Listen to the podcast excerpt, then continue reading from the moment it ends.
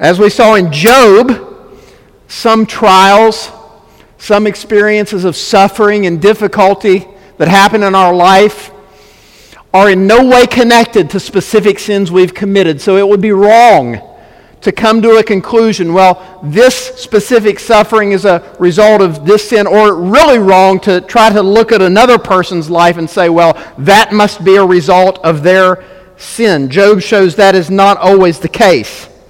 However, this passage shows us that some of the trials we face are the result of our specific sins. This is simply one of the ways God disciplines his children.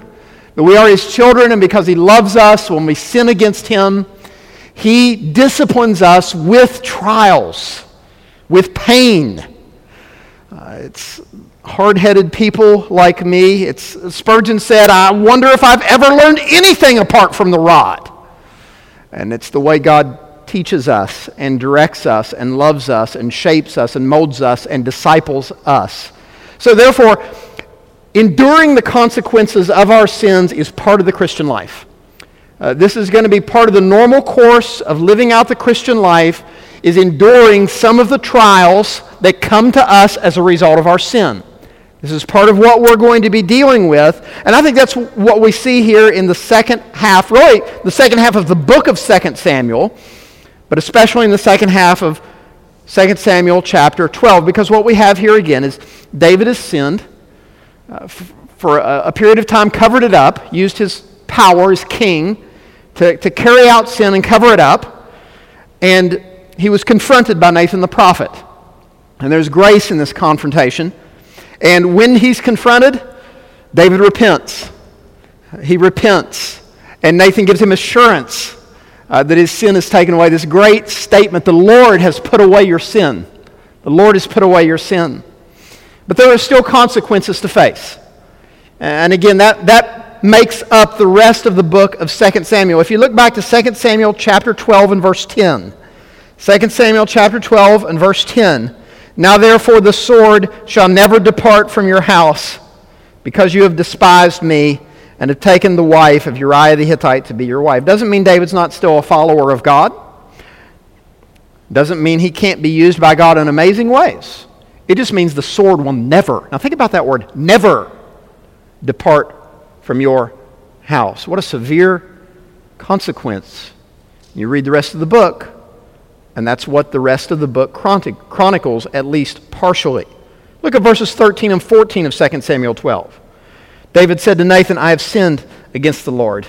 By the way, in the original, two words I sinned. I sinned against the Lord.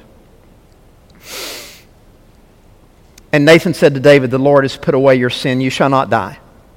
Nevertheless, because by this deed you have utterly scorned the Lord, the child who is born to you shall die. Then Nathan went to his house. And then we pick up in the middle of verse 15. And the Lord afflicted the child that Uriah's wife bore to David, and he became sick. David therefore sought God on behalf of the child. And David fasted and went in and lay all night on the ground. And the elders of his house stood beside him to raise him from the ground, but he would not nor did he eat food with them. On the seventh day, the child died. And the servants of David were afraid to tell him that the child was dead, for they said, Behold, while the child was yet alive, we spoke to him, and he did not listen to us. How then can we say to him, The child is dead? He may do himself some harm. But when David saw that his servants were whispering together, David understood that the child was dead, and David said to his servants, Is the child dead? They said, He is dead. Then David arose from the earth and washed and anointed himself and changed his clothes. And he went into the house of the Lord and worshiped. He then went to his own house. And when he asked, they set food before him and he ate. Then his servants said to him, What is this thing that you have done? You fasted and wept for the child while he was alive, but when the child died, you arose and ate food. He said, While the child was still alive, I fasted and wept, for I said, Who knows whether the Lord will be gracious to me that the child may live? But now he is dead. Why shall I fast?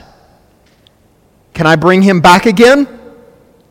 I shall go to him, but he will not return to me. I think this is instructive from us, for us in how to face these consequences that we will face in life because of sin. The trials that we face, the sufferings we face, how do we endure that? We have a horrific example here, uh, the, the worst possible example here that one could imagine.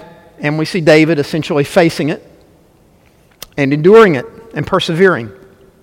He faces the music and he endures. Friends, this is hopefully what this will help us to do. First of all, you endure consequences with prayer. You endure consequences with prayer. The Lord afflicted the child that Uriah's wife bore to David. Notice her name's not mentioned. The, the, the author is still emphasizing the guilt of David in slaying Uriah, making very clear this is a, a consequence of David's sin.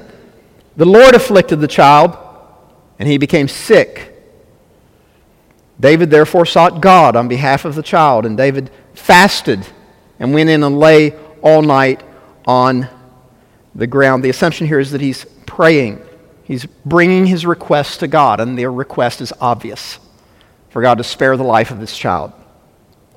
He's praying for leniency in light of the consequences he's facing. This is biblical and right to appeal to God for leniency and grace as we're facing consequences from sin. We can also pray for others affected by sin. One of the, the passages we can look at to consider this is Psalm 3.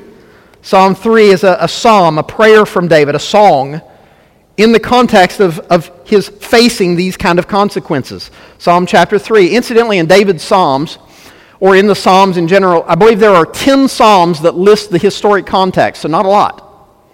Most of the Psalms you don't know the context that they're born in. There's about 10 or 12 of them, and almost every one of them is in some context of, of distress.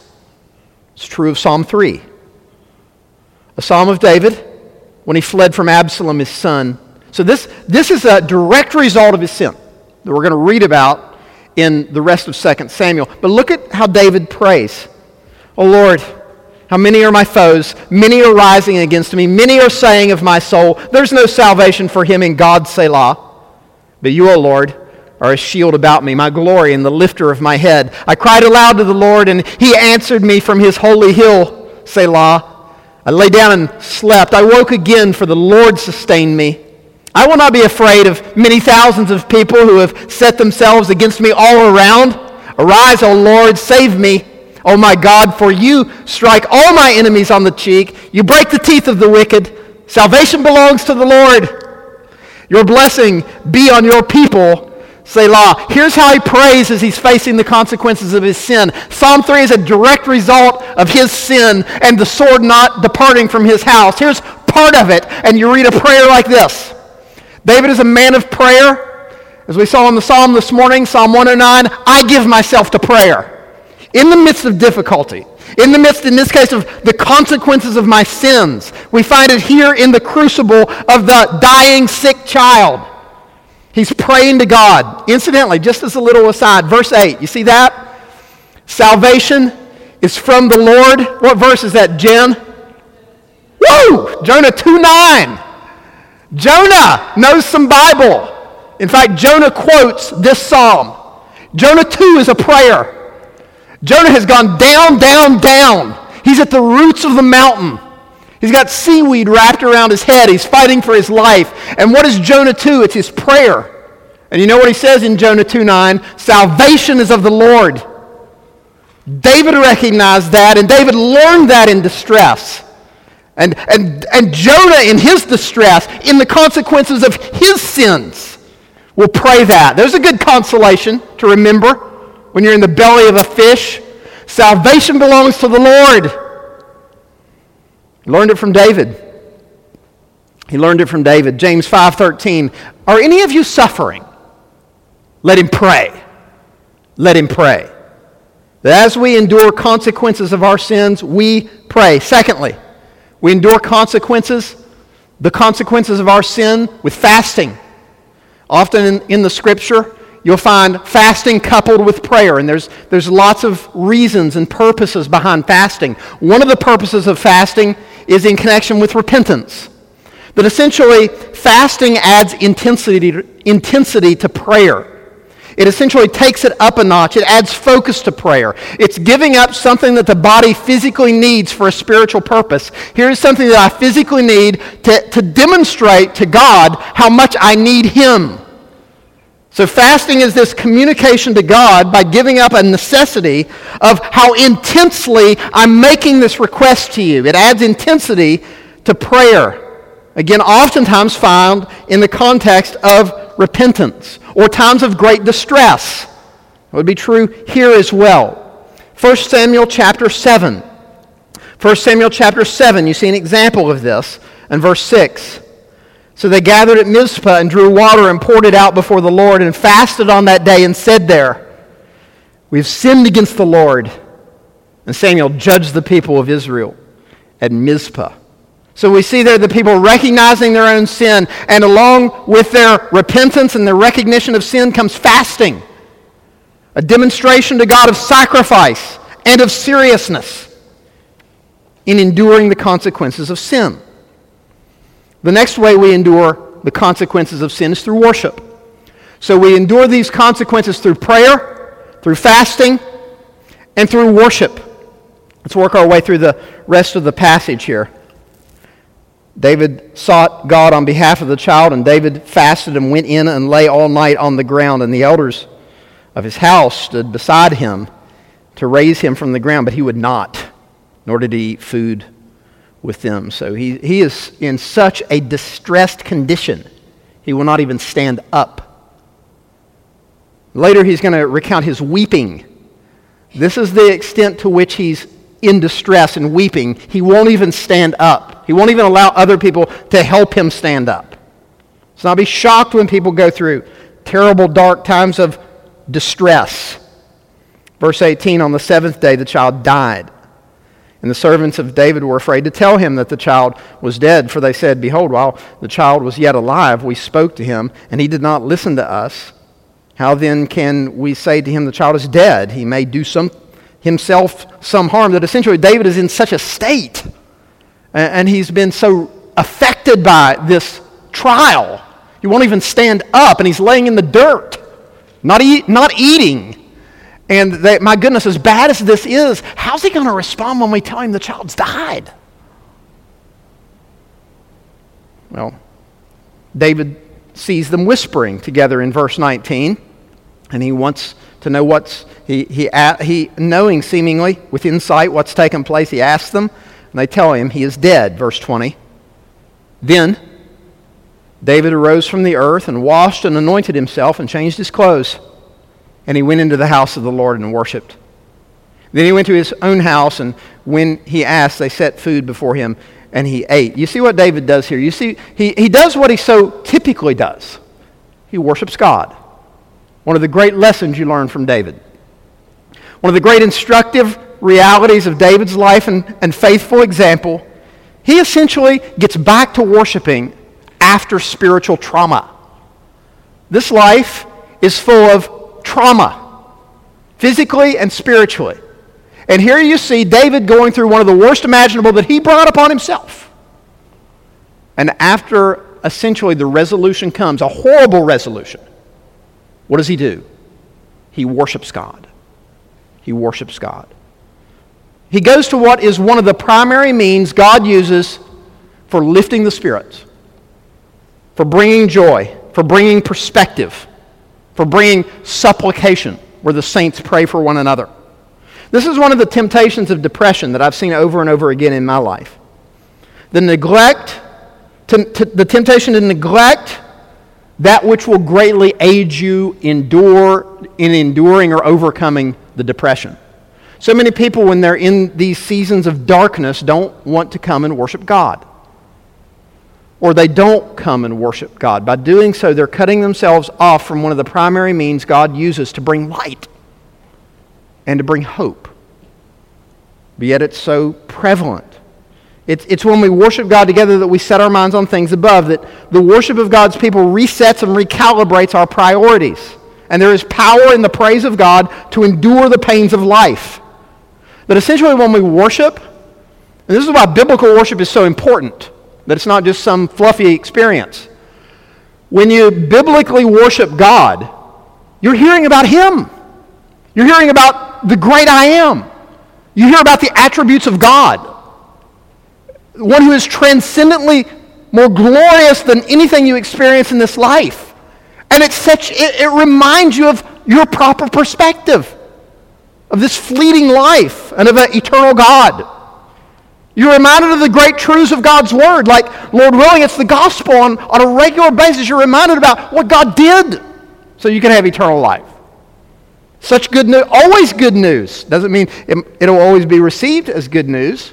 Doesn't mean everybody's always going to be immediately happy. No. But it's the hearing of it that God uses to give grace and help. David endured consequences with worship. One of the things you see in the Psalms, to me, one of the most helpful and instructive Psalms for people in depression and distress are Psalms 42 and 43. Psalms 42 and 43 are dark. The psalmist describes his condition poetically as drowning. He talks about the waves of the waves being over his head. He's picturing he feels so bad, feels like he's drowning. This is this is this is part of life for the faithful people of God. And uh, in that psalm, one of the things you learn in Psalm 42 is the psalmist is geographically separated from the worship of God's people. And he's like, I used to go with the throng to worship God. And for some reason, not revealed by the psalm, he's separated from the worship of God's people and he's longing to get back. He's longing to get back with the people of God, to sing the songs of God and to hear the word of God. You find this in David too. This is where David is such an astoundingly helpful model. And this is where the Psalms are just so clear and so helpful, particularly to the depressed or the downcast or the discouraged. David is lying in dirt and he is so hurt he won't even stand up or eat.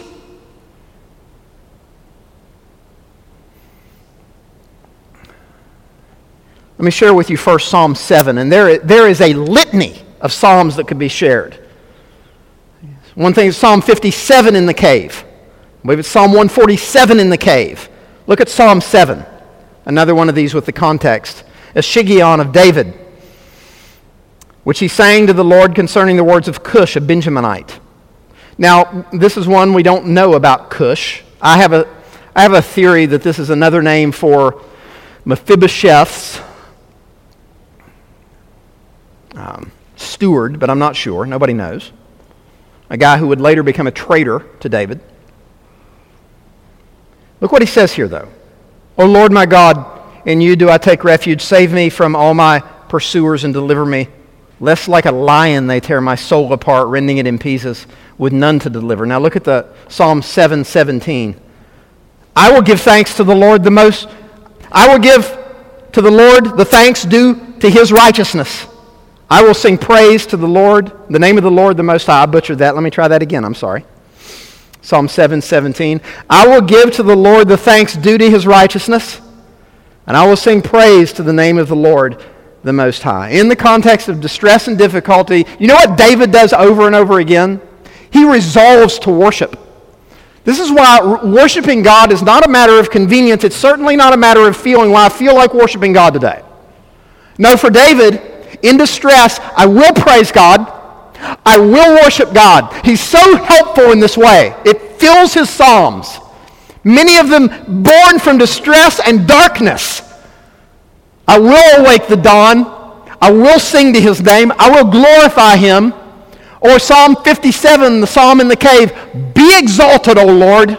David relates this horrible experience he's going through, and he just comes out with the refrain of Psalm 57 Be exalted, O Lord.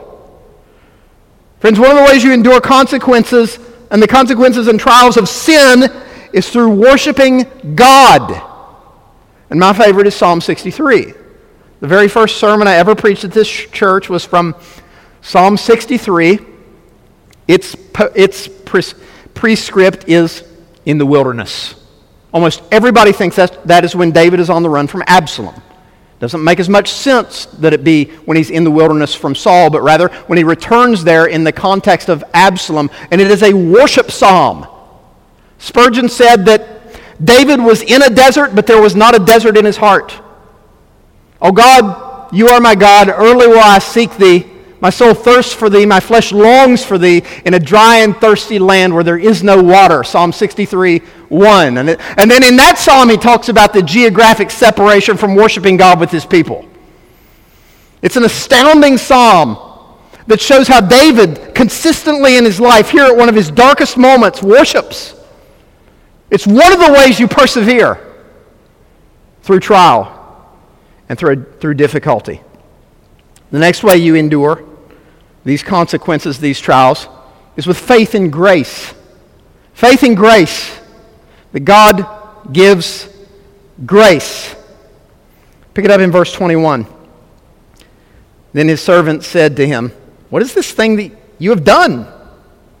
You fasted and wept for the child while he was alive, but when the child died, you arose and ate food. Now, so they don't understand this because in that day and time, Hebrew tradition was to fast whenever a person died. That, that generally, when you're going through times of sorrow or loss, there would be fasting that accompanied it. They don't really understand this seeming reversal because in this case, David's now eating and worshiping. What's happening here? David explains it in verse 22. He said, While the child was still alive, I fasted and wept, for I said, Who knows whether the Lord will be gracious to me that the child may live. Now look at what David look at what this reveals about David's beliefs about God and grace. That we don't know what God's going to do. Newsflash. In the, the regular, everyday circumstances, trials of our life, we don't know how God's going to bring it, how God's going to reconcile it. But we can pray. It's one thing we can do. We can fast. We can worship. I don't know how God's going to deal with this, but I can pray and I can bring my request to Him. I know that prayer and fasting are effective. I don't know what God will do, but I know that the fervent, effectual prayer of a righteous man avails much. I know that. And I do know that God shows grace and gives grace through prayer and fasting. And baby, I can't control him. The Lord's in the heavens, he does all that he pleases. He'll do it. He'll do as he purposes. He'll do as he pleases. But I know I can pray. I can appeal to a God who hears. He may give grace. He can do that. I don't know what he's going to do, but I do know he's full of grace. I do know he gives grace. He often gives grace in our life. David, David's whole career is based on grace. Shepherd guy who his own father forgets about. Don't you have another son, Jesse? Oh, yeah, there is that sheep keeper. Let's bring him in. I'm not even going to use his name. Let's bring him in. Oh, he's the one. Okay. God gives grace. The reality is, one, one author said, grace is the Lord's forte. That's well put. This is why you pray and appeal when you're struggling or in trial. Grace is the Lord's forte. He can take broken, horrible, dark, terrible circumstances, some of which brought about by your sin, and he works them for good. Grace is the Lord's forte. He may be gracious to me. That's why I was praying and fasting. I didn't know what he would do, but I do know his nature, and I know he gives grace. I know it's a characteristic, it's an attribute of God to give grace. Verse 23 But now he is dead I don't know if you've noticed, but that word keeps repeating through this text. Why should I fast? Can I bring him back again? This is no. That is, that is not the normal way in which God works in the world. He doesn't bring the dead back to life. I shall go to him, but he will not return to me. Uh, I think this is, I believe this is the clearest text in the Bible for hope in the eternal life of infants. I think that's David's hope. I think that's David's faith. I think that's part of his consolation here. I think that's part of the reason why he acts in a seemingly unusual way to these elders in his house. Can I bring him back again? I shall go to him. I don't think he means the grave there. That would not be a really consoling thought. Wherever he is, I'm going there. That there is comfort that we will go to them. Uh, they're in a place and will be there too, in the presence of God. He will not return to me. But David recognized he's going there. Friends, I think, I think there's, this is comforting in that infants that die are not lost. They're not lost.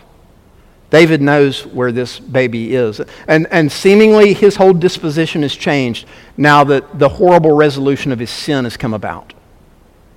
Because he, he believes he's going to go to that infant. The loss is still there, and it's real. And it's just one of those things in life that you never fully get over. But isn't it good to know in Scripture, and you have an example like David, very clearly state this infant is not lost. I will go to him. A couple of other encouragements along that line. Psalm 22 9. Psalm 22 is the, the My God, my God, why hast thou forsaken me? Uh, which seems to be the prayer of a sufferer that is appropriated by Jesus on the cross. And in that prayer of the sufferer, Psalm 22 9, look at what it says. Yet you are he who took me from the womb. You made me trust you at my mother's breasts. One of the, one of the consolations of the sufferer there, whether it be David in his own day or Jesus when he's facing the cross, look at this consolation. You, you are he who took me from the womb. You made me trust at my mother's breast. You certainly have the sovereignty of God there but you also have faith. A, as a baby at the mother's breast, you, God, made me trust. You don't think infants can trust in God? Or think we read in John's gospel about John the Baptist and his beginning of ministry. When John the Baptist in the womb comes in contact with Jesus the Lord, John responds, John gives a spiritual reaction to the presence of the Christ. This is a, an infant before it's born responding to the presence of God. Well, you endure consequences with faith in grace. Verses 24 and 25, let's pick it up there. There's more here to help us. Verse 24 Then David comforted his wife Bathsheba and went in to her and lay with her, and she bore him a son, and he called his name Solomon. And the Lord loved him. And he sent a message by Nathan the prophet. So he called his name Jedediah because of the Lord. What, what, what, do you do as you face these consequences of sin and they're just looming? You move forward. That's what you do. It's one of the things you do. You move forward. That's what David's doing here. You can't just dwell on the sin and its consequences. He moves forward. He moves forward with his, with his family. Uh, he's scarred, he's racked, but he goes to Bathsheba. They have another baby. And his name is Peace, Shalom. This overarching Old Testament word that refers to state of well being. That's what that word means. It's more than just peace. It's a, it's a bigger word than that. It's a state of well being. That's what Solomon's named after, one of the most important words in the Old Testament. Because life and God's people are in distress, but God is going to bring peace, shalom, Solomon. He's well being. What a great name for a, a baby after what David's been through. And notice these, these next words, which, I mean, my goodness, I mean, we could spend weeks on this trying to dig into this. So forgive me, but I'm going to gloss it and leave the in depth study to you. The Lord loved him. The Lord loved him. God gives special love to this baby. God loves this baby in a special way. This baby uh, comes from a, a marriage that was orchestrated by depraved human planning. And the Lord loves this baby in a special way. In fact, so much so. And again, in that day and time, the way God reveals himself is through the prophets. Through the prophets. God sends a message to David through Nathan, the guy who confronted him. I've got a message for you. I want you to call him. He gets a nickname. The Hebrews are big on nicknames. His nickname is Beloved by the Lord. This is a special kid. There's, you see, David's moving forward with family, and he's moving forward with hope in what God can do. That's why he names this son Well Being, or Solomon. And then God gives him this extra message he's beloved by the Lord. He's beloved by the Lord. Keep that in mind when you read Ephesians 1. And it says in Ephesians 1 that you have been accepted into the beloved. You are loved by God in a special way from Him. You move forward with family, you move forward with hope in what God will do. You've got to move forward past the consequences of sin. Paul is one of the great examples of this in the Bible. Paul, who, when Paul is recounting his testimony, how he was saved, he says in Acts 22, I persecuted the way to death. That's Acts 22 4, revealing that he had killed Christians. He was the result of, he, he was the, the reason for the death of believers. He put them in prison, he chased them. He was fierce, he was a killer. I persecuted the church. He also says, uh, in one of the letters to Timothy, I believe, I was formerly a blasphemer. What a strange thing for a Jew to say of himself in his former rejection of Jesus Christ. I was a blasphemer by the way, a, a capital sin under the law. Paul remembered his past. Uh, Paul reflected on his past. He, re- he reminded his disciples of his past quite often. But he didn't let his past fetter him. This is why he says in Philippians 3 and verse 13, This one thing I do, forgetting what lies behind and straining forward to what lies before. So you got to think about, okay, well, how does Paul say, one thing I do, forgetting what lies behind, when all through his letters he's reminding you, this is the way my life was. I was a blasphemer, I was a murderer, I imprisoned, I incarcerated. He was, he's the chief of sinners. Well, because what he means is, it doesn't mean that he's forgotten it, it means he doesn't allow it to fetter him or paralyze him. This is why, friends, you've got to move forward. You've got to move forward. And you've got to be encouraged by what God gives you. You can't just, you can't just live and focus on the gravel. You've got to focus on the grace. And God gives us much grace, even after, I want to use uh, stronger language, even after, I'm trying to restrain myself, even after the terrible mistakes we make, the terrible sins we commit. God gives grace. You've got to move forward. And you know what you've got to do after that? You've got to return to serving the Lord. Look at how the, the passage ends. Verse 26 Now Joab fought against Rabbah of the Ammonites and took the royal city. By the way, let me, let me recall something to you. If you go back to chapter 11, verse 1, to get the context, all this garbage time in David's life happens in the context of this battle with the Ammonites. They're, they're getting victory in chapter 10. And look at how chapter 11, 1 begins with its ominous ring. In the spring of the year, the time when kings go out to battle, David sent Joab and his servants with him and all Israel, and they ravaged the Ammonites and besieged Rabbah. But David remained at Jerusalem, and he commits horrific sin. Now pick it up here.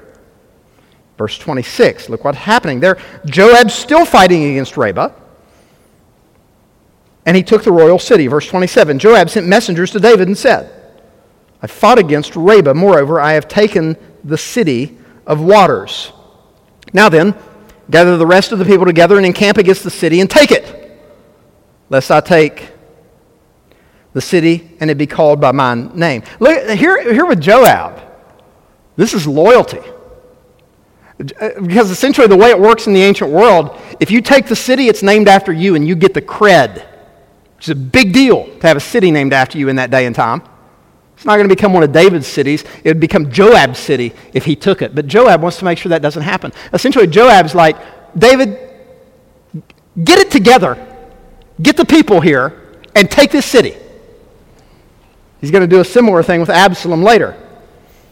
That Joab proves himself as a loyal man to, to David in many ways. Verse 29 So David gathered all the people together and went to Rabbah and fought against it and took it. And he took the crown of their king from his head, and the weight of it was a talent of gold, and in it was a precious stone, and it was placed on David's head. And he brought out the spoil of the city, a very great amount. And he brought out the people who were in it and set them to forced labor with saws and iron picks and iron axes and made them toil at it, toil at the, the brick kilns. And thus he did to all the cities of the Ammonites. Then David and all the people returned to Israel. Essentially, what you have here is you have a return to chapters 8 through 10, 2 Samuel, where David's experiencing victory after victory. Uh, essentially, after the consequences of sin, things will never be the same, but you get back to work. And that's what David does here. He gets back to work, thankfully, with a little help from his friend Joab, but he gets back to work. And, and you know what he's doing here? He's where he was supposed to be doing what he was supposed to be doing. When he earlier lost it, he gets back in the fight. He gets back to his spiritual responsibilities. His spiritual responsibilities are leading the people of God in battle. He's doing what he's supposed to be doing, he's where he's supposed to be. That's what ultimately originally led to his sin. He's been wounded, and it's a wound that he'll never fully recover from, but he's back in the fight. Isn't this an amazing paragraph? After all that's happened, he's back at it. Praise God. And, and it's a picture of him returning to his responsibilities, and he's not committing the same mistake he made, the same sin he committed, the same failure of responsibility that he, he made in chapter 11 and verse 1. Well, well, tomorrow's Monday. Tomorrow's Monday. What are you going to do with how this week's gone for you? I'm sure there's been sins. I'm sure there are myriad of consequences in our lives. Monday, pick up the Bible and read it. Pray. Set your family a godly example. It's not focus on the gravel of our past. It's always going to be there, and it, it will affect us. Focus on the grace of the day. That by God's grace, you have the opportunity to move forward. Get, get about and be about your God given responsibilities. Uh, again, this is one of the reasons I love Christian in the Pilgrim's Pro- Progress. He's there in Doubting Castle, and it's the darkest time of his life. And he has a friend who helps him. And uh, he realizes, what a fool I've been. I've got key in my pocket called promise that can open every door in Doubting Castle. Why am I sitting here in this dark, rotting dungeon? And he gets up because of the Word of God in his heart and he leaves. It's a picture of perseverance, where he goes from horrible, dark doubting to persevering in serving the Lord. Well, this week, we'll likely meet up with people who've made a royal wreck of their life. The world's full of us and we all know them. Family trouble is the worst. It's one of the, so scarring to so many people. It doesn't get much worse than what David did and what happened to him. There are people in this town haunted by the consequences of their sin. They're depressed and they're in a spiritual dungeon. But do you see what this text shows you? There's hope.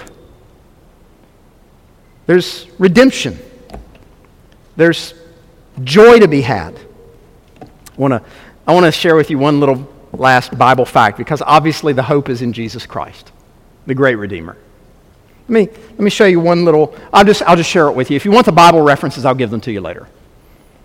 One of the things that 2 Samuel doesn't mention, this is why you've got to read 1st and 2nd Chronicles, is David had another son in this context along with Solomon. There's another son that comes from Bathsheba. And do you know what Nathan, or do you know what David names him? Nathan. David had a son from Bathsheba named Nathan. Now, where did he get that name?